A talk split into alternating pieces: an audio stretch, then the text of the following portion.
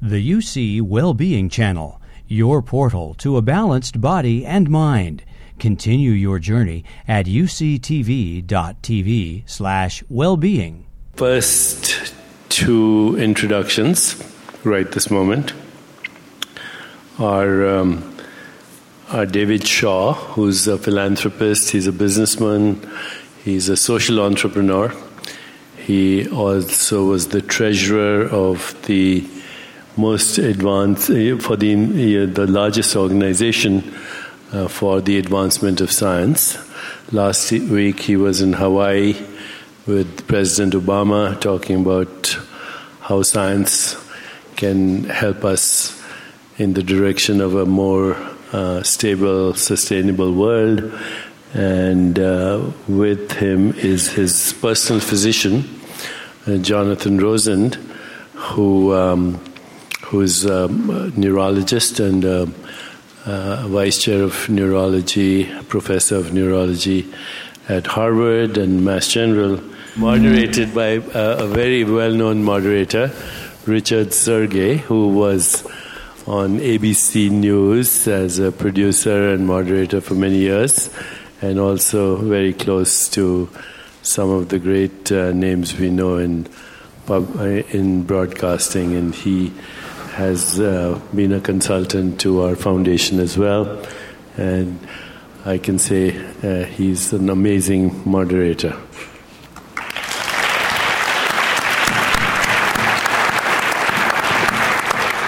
So, for the next uh, 25 to 30 minutes, we, I think, will have an extraordinary glimpse into health and wellness.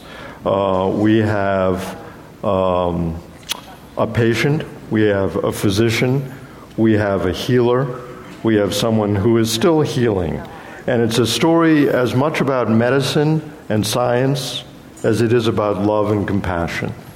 So um, I'd like to start with you, David, to just give us a little glimpse of uh, the early journey of what you went through. Thank you. Happy to do that. First, a lot of us have been comparing notes uh, at this meeting about whether you're a sage or a scientist.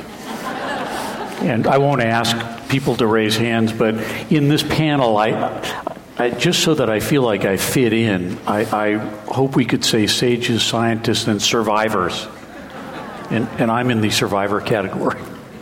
so uh, I'd like to share a, a difficult personal uh, story with you that I, I hope that sharing uh, can benefit others. Uh, in five years ago, in July of 2011, in the middle of the night, I suffered a, a sudden onslaught of really horrific uh, pain in my head, a, a, terrible headache, numbness of my hands was almost unmanageable pain, and so I was hospitalized and and diagnosed. Uh, with a rare and somewhat lethal viral infection in my brain.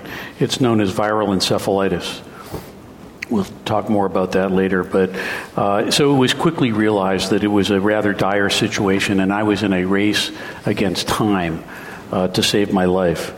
So I was transferred to Massachusetts General Hospital, came under the care of Dr. Rosand and, and his colleagues, uh, and and my brain was becoming increasingly uh, incapacitated as as as the days went on, uh, with horrific pain several months later, uh, after I emerged from, from sort of the fog of the, those early days, I was faced with many uh, challenges, and, and Dr. Rosand will talk about that. But my right frontal lobe was very damaged, and I had virtually no short term memory and, and uh, difficulty with uh, spatial, visual spatial recognition. Uh, I had had uh, some cardiac issues. I, I had my the, my sense of taste and smell was was really really severely disrupted. I had, I'd lost some sight in my right eye. Uh, I had vertigo, night sweats. It, it, was it was a lot. So I was fighting a, dense, a sense of despair. And and and what I'd like to talk about in this panel is is is how I with with the help of of of uh, Dr. Rosand and his colleagues, but also with family and friends, I was able to uh, fight that sense of despair and be here today to talk about it. So maybe I can fill in. Um, So when, when I first met you, uh, you wouldn't recognize me for sure, uh, and it, I could barely interact with you. You couldn't listen to my words.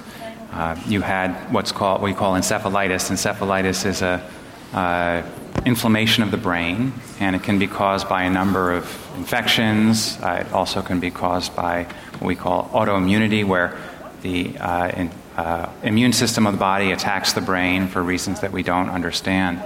Uh, but in your case, you had a, a viral in, infection, a common virus that most of us carry called herpes simplex type 1. Uh, and for some reason, we don't know why, it reactivated and travel to, to your brain and uh, caused a lot of damage. Uh, we could see that damage on the MRIs that we obtained, and then we could see the consequences of that damage uh, through the way that David interacted with us, which was sometimes thrashing about, sometimes uh, almost in a coma, perpetual sleep, uh, and unable to interact uh, with his surroundings and his family in a meaningful way. It was terrifying. Um, so David was hospitalized in our neuro-intensive care unit, and to give you some perspective on what, what that environment is for, I hope most of you who've never uh, had exposure to one, this is the most deluxe spa for the brain you could imagine. Um, you uh, have private rooms with every monitoring uh, apparatus available to you to monitor brain function and all, all, sorts of vital signs, everything inside the skull, outside of the skull. And our nurses are generally either assigned one to one to a patient because there's so much to do to take care of the patient, or at a, at a maximum, they have two patients. And there are teams of specialists, doctors, and physical therapists, and occupational therapists, and speech language therapists, social workers.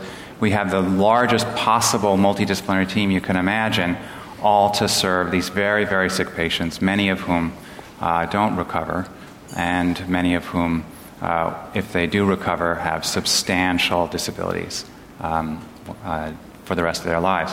And so when our team met David for the first time and we saw his MRI and we evaluated him, we were very concerned that he wouldn't make it.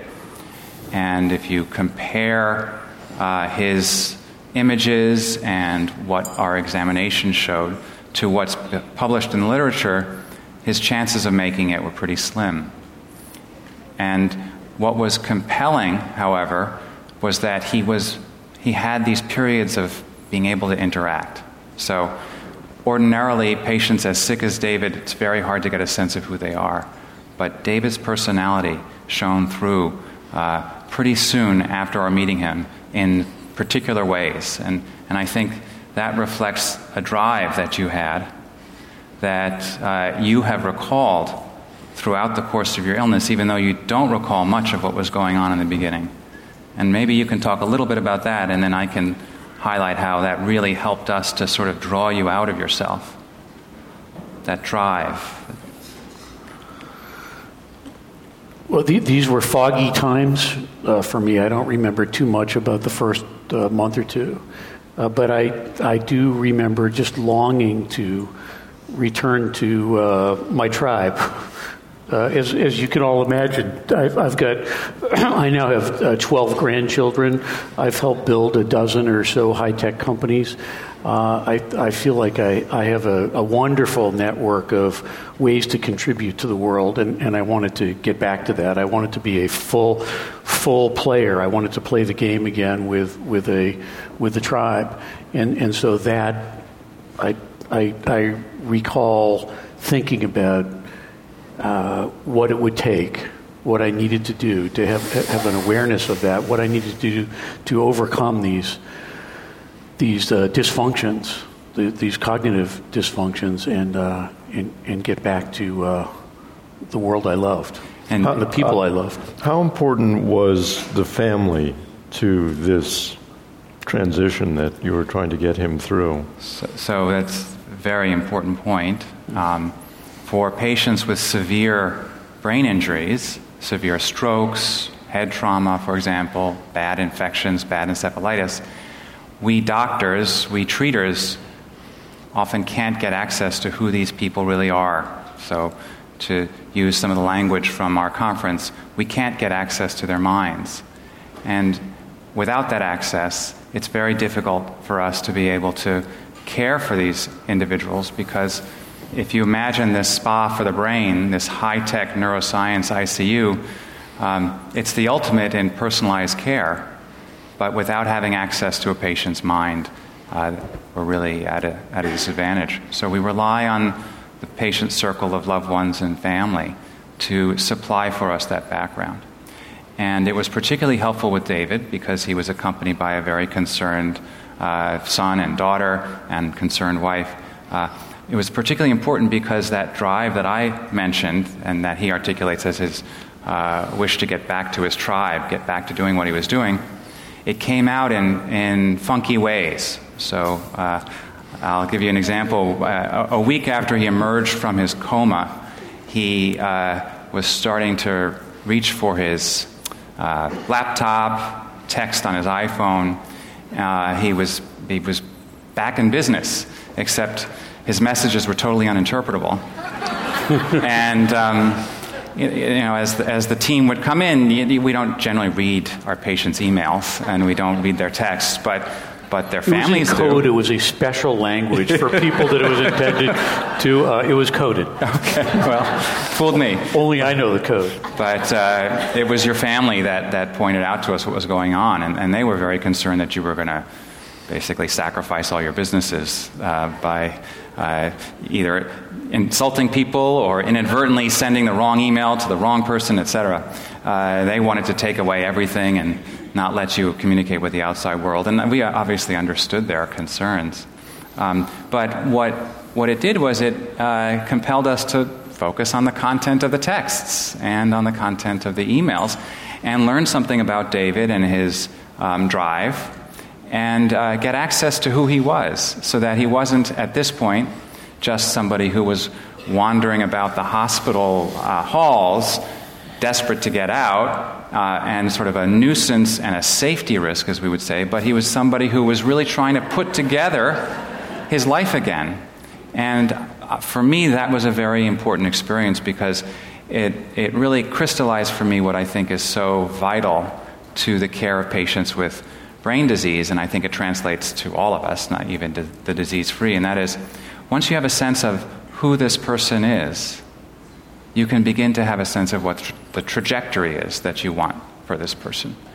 A, a vision of where we wanted David to be in three weeks, or three months, or a year, or five years. And without that, it can be very difficult to care for patients who are so sick. And David was a pretty dramatic example because his condition was so frightening to us, because it, the, the likelihood of his survival was pretty low in the beginning, that we really focused as a team on identifying a trajectory that we thought ordinarily would have been unlikely, but because we were getting these clues of who he was and this uh, accessory data from his family, we had a vision.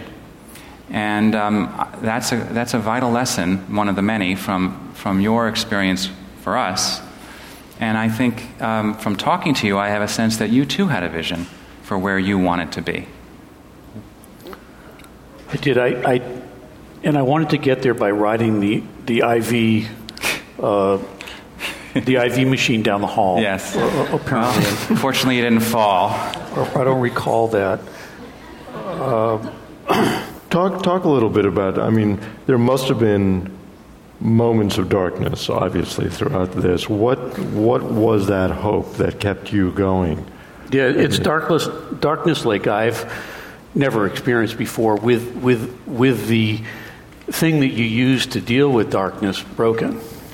And, and, and so it was a real challenge for me to, to try to create some sense of awareness of, of of, of how I could find a pathway out. And, and I was even tiny little steps like remembering who just visited me five minutes earlier. Something like that was a huge breakthrough. Uh, re- remembering anything about being able to walk down the hallway and, and, and find what I was looking for a few hundred feet down the hall was, was a big victory. And I was, I was looking for that. I also started a practice, I think, I, I know it was facilitated by by the medical staff to to write these terribly dark statements that reflected what I was actually thinking, and then to write in the next sentence below that to write a very hopeful and positive statement about the same subject that, that would that would change my consciousness of, of of how I was thinking about an issue. So there were many practices like this that that pushed away darkness and, and despair and, and, and created created hope as I again tried to imagine living a full life again. Jonathan, I'm curious on your side as the physician and a caretaker. You've spoken off camera about you had a plan, the team had a plan. You were not going to let this patient die. Talk to me a little bit about that. Well, um, I think that the, the key observation we made uh, was that there were these periods where David had some lucidity in the very beginning. The MRI looked terrible, um, and I told David I didn't want to show it. We talked about possibly showing it, I didn't, didn't want to show it. Um, but the, and his uh, level of arousal, which was sometimes comatose, so you, you couldn't arouse him, was sometimes punctuated by a little joke. Sometimes not appropriate, but that's okay. Uh, it was, uh, you know, the, the real David was there. And this is being broadcast to many people in the world. Well, when I say appropriate, I, I, I really meant that it was uh, out of context. But um, the, the, little, the little clues we got made it clear to us that there was a lot to save despite the uh, poor prognostic signs. And so that, that came early. Um, one of the interesting things that uh, we talked a little bit about is that the mind, in your sense, David, helped you focus on healing the brain as you went through this. What, what do you mean by that? Well, I'll, I'll take a, a shot at that and then have, have it, the science the, the science version of it is, is not something I'll attempt, but I, I guess I sort of thought of, of the, the brain as the car and maybe the mind as the driver, simplistically. When I'm, I'm in the dark in a neurotrauma ward by myself with, you know, uh, in a sort of desperate situation, and I, I thought, I, I knew my, I knew enough about science to know that I, this, this had disrupted. Uh, neural networks in my brain that but that my mind should still be able to that, that, I didn't want my brain to use me. I wanted to use it. I wanted my my mind to use my brain and not let my brain take me places that I that I didn't want to go. So I uh, adopted exercises with the help of the staff to to, to try to keep my mind intact and and, and sp- very specifically uh, do things that, that would help uh, these neural networks heal. And, and, and I, I recall, John, you can, you know this better than I do, but I still have uh, sheets. I have test test results with with mm-hmm. with with cognitive function broken into 50 or 60 or 70 different categories about concentration and attentiveness and short-term memory and visual spatial recognition. And the exercises that I did were aimed at at, at very specifically at, at each of those. And then on top of that there were things like music. I did music therapy and other things to to attempt to to activate neural networks again what, am I in the am I even in the right yeah, well, ballpark? Well, it, you, you did it, so you're in the right ballpark for sure. Uh, so I think that's the first lesson, and uh, that David teaches us very dramatically is that uh, you, you follow, if you can get access to, I don't know if we want to call it the mind or the will uh, or the core being, the personality, whatever we call it, um, that aspect that makes us motivated and unique and can seize control over the brain in its role of interacting with the world, controlling limbs, thinking thoughts, saying words, remembering. Um, when you get access to that, and you gave us access to that, it allows us to help you much more um, directly and precisely. So, again, thinking of this concept of personalized medicine, this is, we haven't talked about genomics or epigenetics yet, but this really is personalized medicine because what we're doing is tailored to David's drive. So, the exercises to essentially recuperate his brain are the exercises that he wants to do. Uh, and they don't necessarily come from the textbook of exercises. They're made up in response to his drive to email or his drive to get back to his home or could have been his drive to cook his gourmet meals, which he doesn't do, but that kind of stuff. Uh, but we, we, um, we really were able to listen to you.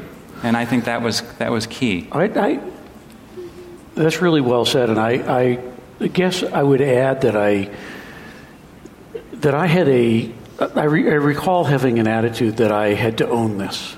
That, that that while I was getting lots of help from family and friends and, and, and doctors, that, that ultimately success here was a choice. And, mm-hmm. that, and that, that I had to, my mind essentially had to make a choice to succeed, to find my way out, and that I had to own that.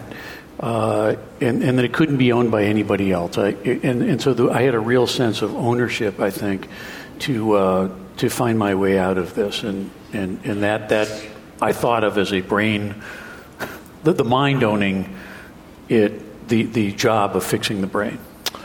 We hear a lot about a broken healthcare system, the patient doctor relationship stressed.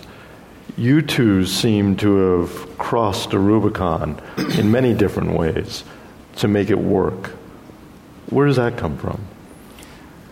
Well, uh, what I'll start with is um, I, I know you wouldn't call it this, but when you're admitted to the most luxurious brain spa in the world, you have a lot of resources, and so we have a huge team. And uh, once you develop an effective team to care for somebody, uh, it, it lightens the load and then allows so many more perspectives. So that, that's crucial, and, and I think you'll see that uh, for this subset of medicine, that that's a, unusual. Um, the other piece is that um, David made great use of different um, experts, different uh, specialties. So you had different cognitive therapists. You had one at home. You had one. You had probably multiple when you're in at Spaulding Rehab Hospital, and he was always seeking out new help. That's who he was. What that meant was that when one of us ran out of ideas, even if we were uh, too uh, arrogant to admit it. David was already well ahead of us because of his drive, um, and his family was supporting him in doing this and finding somebody who could add more. So that, that's an important part of a successful patient-doctor relationship is the patient is doing all he or she can, and the doctor is doing what he or she can, but, but isn't being asked to do more because then frustration and disappointment set in. You agree? I, yeah, I don't recall that, but it, it sounds like something I might do. uh, I, you know, I, I'm a big believer in teams. I like to hear people debate uh, issues and, and, come to conclusions. I like to see the, the debate. I like to hear the minority opinions. I like to amplify those opinions. I think in life you never know where a special insight is going to come from. And so I, I think the richness of debates like that and, and having different points of view is, is, is really, uh, really important. And I re- maybe we could talk a little bit about the, the, the concept of going home versus. Mm-hmm staying, I, I had a sense, I, I'm sure it was luxurious. Uh, I don't, I don't recall uh, the the luxury, the, the luxury of the intellectual capacity. I, I, I, the luxury of other aspects of luxury, maybe I don't recall as much. But there, there was a concept that, that the right thing for me to do and, and I, w- I was sort of aware of, of this at this point, maybe two months into the whole thing. uh, that that I it, that I might be best off going to an institution to continue cognitive therapy, and I was very respectful of the of the value of cognitive therapy that I was getting. But, but my own point of view was that the richness of life, of, of rejoining the game, of, of, of reconnecting with my tribe, as I say, that, that, that, that there couldn't be any cognitive therapy better than that, that that was the ultimate test of whether I could really re engage. So I went home. I had a cognitive therapist come to my house, and, and one of the luxuries that I had at home was the healing power of nature. I, I live at the end of a road on the ocean in, a, in, a, in Maine, and, and it was a, every day I felt the wonderful healing power of nature walking along these cliffs in the waves and, and through the forests, and and uh, that uh, there's a different kind of luxury than the the room at uh, yes. at Spaulding. well, Spaulding. You know, one thing that I might add to reflect on on your course and what we've heard about this morning.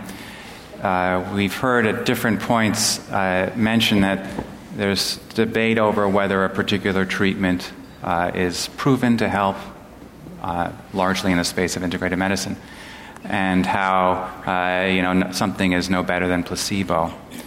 And what I want to emphasize from David's course, again, high tech medicine at its most high tech and its most expensive, most of what we did for you is not proven rigorously, but it occupies a space of orthodoxy that allows us to experiment, and I mean that in the best sense, to, to try what we think will help. Um, and I, I, think it's unfortunate that, that not all of medicine, and I'm speaking also of now of integrated medicine, can occupy that space. Um, and that's something that we'll talk about. But that you also had access to integrative approaches that were very helpful. Uh, so, so that's, that's one thing I wanted to emphasize. Is David an exception rather than a rule to this disease? David is an exception. Um, it's one of the reasons. So why. are you. Well, thank you. We're exceptional. but so are you. Oh, thank you. so, so After David. all, if you are. Well. Well, uh, yeah, well, that's what happens when you come to our spa, and I hope you never come. we figure out how you're exceptional. Uh, and after the spa, come for a visit in Maine. Yeah. Uh, but, but, David, you're still, uh, so, so, you're a new you, right? We've talked about this. And uh, you're not the same person you were before the injury. And one of the things we've talked about is gratitude. Mm. And you, you were a grateful person before the brain infection but your sense of gratitude is very different now, isn't it? Mm. Yeah, it's, it's sort of gratitude, gratitude redefined. Uh, I, I'm not sure I know how to describe it, but the, but the getting up every morning, it's, I, maybe I'll put it this way I, I feel like every day is a bonus day, that I'm a bonus time liver uh, these days, that I, I, live a bonus time life, and, and so I things that I might have, I hope I didn't take a lot for granted in, in my life in total.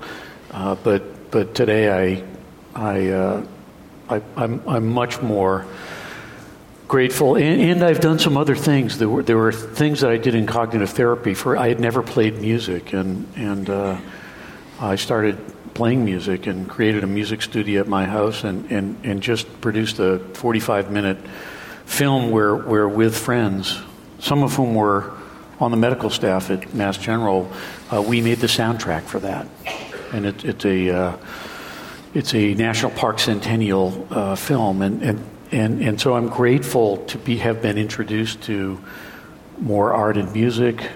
I'm I'm just grateful for every day. I'm grateful to be able to come and learn at a at a symposium like this. I have a question, which is it clearly takes a lot of courage to speak about this issue. Why are you doing that? Uh, one, one big reason, the, the, the big reason is if, if my case can help others, if there are things that are learned about the, the vast mysteries of, uh, of the mind and brain, which, which we're scientifically, we're learning so much so fast. There's there's never been a time in history when we've learned more faster that can benefit people in, in neuroscience, as we've heard in some of these sessions. If there's anything that that my case can do to help others and and, and to inspire practices that, that help me to, to help many others, and, and I know that that's happening at, yeah. at Mass General and Harvard. I, I want to be part of that. I want to cheerlead that. Let me add a, a, another lesson just for.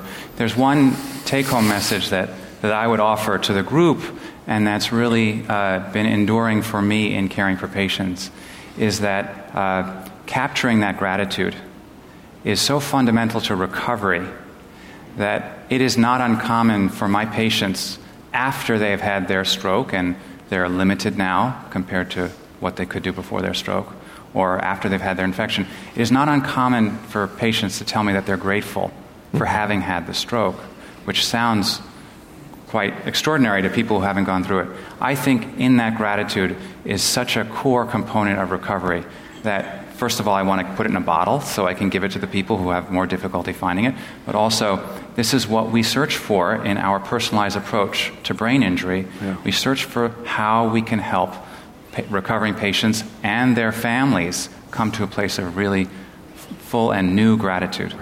I, I'll, I'll just add to that. I, I, in, in a way that you'd never wish on people, I, I, I'm a benef- beneficiary of going into that darkness and, and finding my way out. And, and, among other things, it creates a vast empathy for, for, for people who, who, who have uh, mental illness and, and, brain injuries of any kind. I, I, think it's something like 25% of the population has some sort of behavioral health issue. And when you've, when you've been there, and, and experienced that, and, you, and your sense of reality changes uh, so that your your experience reality, experiencing reality as it might be experienced uh, by by other people. It's it's uh, it enriches your life and helps you think about how you can create value in the world. Um, last thought, because we have to move on. But what I hear is a balancing of both scientific rigor and faith, hope, trust, to make this all work. Is that accurate? Sounds right to me. How about you? Thank you. I have just a few slides to take, take the lessons that uh, David's recovery uh, taught us and begin to think more generally how we can use those lessons to help many, many, many more people. And I want to take us back to this notion of the trajectory. We had a sense when we met David of what we wanted his trajectory to be, and so uh, that, that approach can apply, we think, to anybody. Uh, and we think of this now in terms of brain or mind and brain health and maximizing human potential through identifying and enhancing everybody's trajectory. But uh, one of the challenges that we face as a field around the world is how, how do you integrate this concept of mind brain health into the medical establishment? This is a challenge that we heard about uh, this morning, and um, it's one that I think we want to conquer together as a team. Uh, so we talk about trajectories, but how does one optimize one's trajectory? During an illness? Over a lifetime? we have to figure that out. Um, there are all sorts of interventions out there. I think you heard about a dizzying number this morning. You heard about bioelectric fields. You heard about functional MRI. You heard about EEG. Certainly, there are traditional medicines, there are non traditional medicines. Uh, there's meditation, there's cognitive behavioral therapy. It's all out there. But how do you know what works and what doesn't? Uh, it's very, very uh, slow to test each one. Um, but if you don't test each one and demonstrate scientifically that an intervention helps, it's very hard to um, get insurance payers to reimburse for those interventions. And even more important than that, and that's important, is doctors' visits are short. So, how do doctors decide to spend those 15 minutes of time that they have with you. Hopefully, there are more time in other visits too, but, but you only have so much room uh, to work with, and our own attention spans are limited. We can't try every therapy. So, that's again a call for developing a way of testing those therapies that we think are most promising so that we can deliver them into the mainstream. Prioritizing time with your PCPs. I'm sure many of you, when you visit your primary care physicians, you'll have your blood pressure checked or uh, your um, blood lipids, your cholesterol checked. That's kind of routine now. What should a PCP do who wants to monitor your brain, the state of your brain and the state of your mind and its trajectory, so that he or she can help you decide what you need to do to change it. We don't know. The, the electrical testing doesn't look like that's going to help. Is it a questionnaire? Is it um, how you feel? How do we measure how much joy you have in your life? Certainly, we want to enhance joy in everyone's life. So, we have developed an approach over the last five years or so uh, together to start to address this very large agenda. And the first step we've taken is to rethink who needs brain care. So, David was somebody who had active disease or brain injury. That's obvious.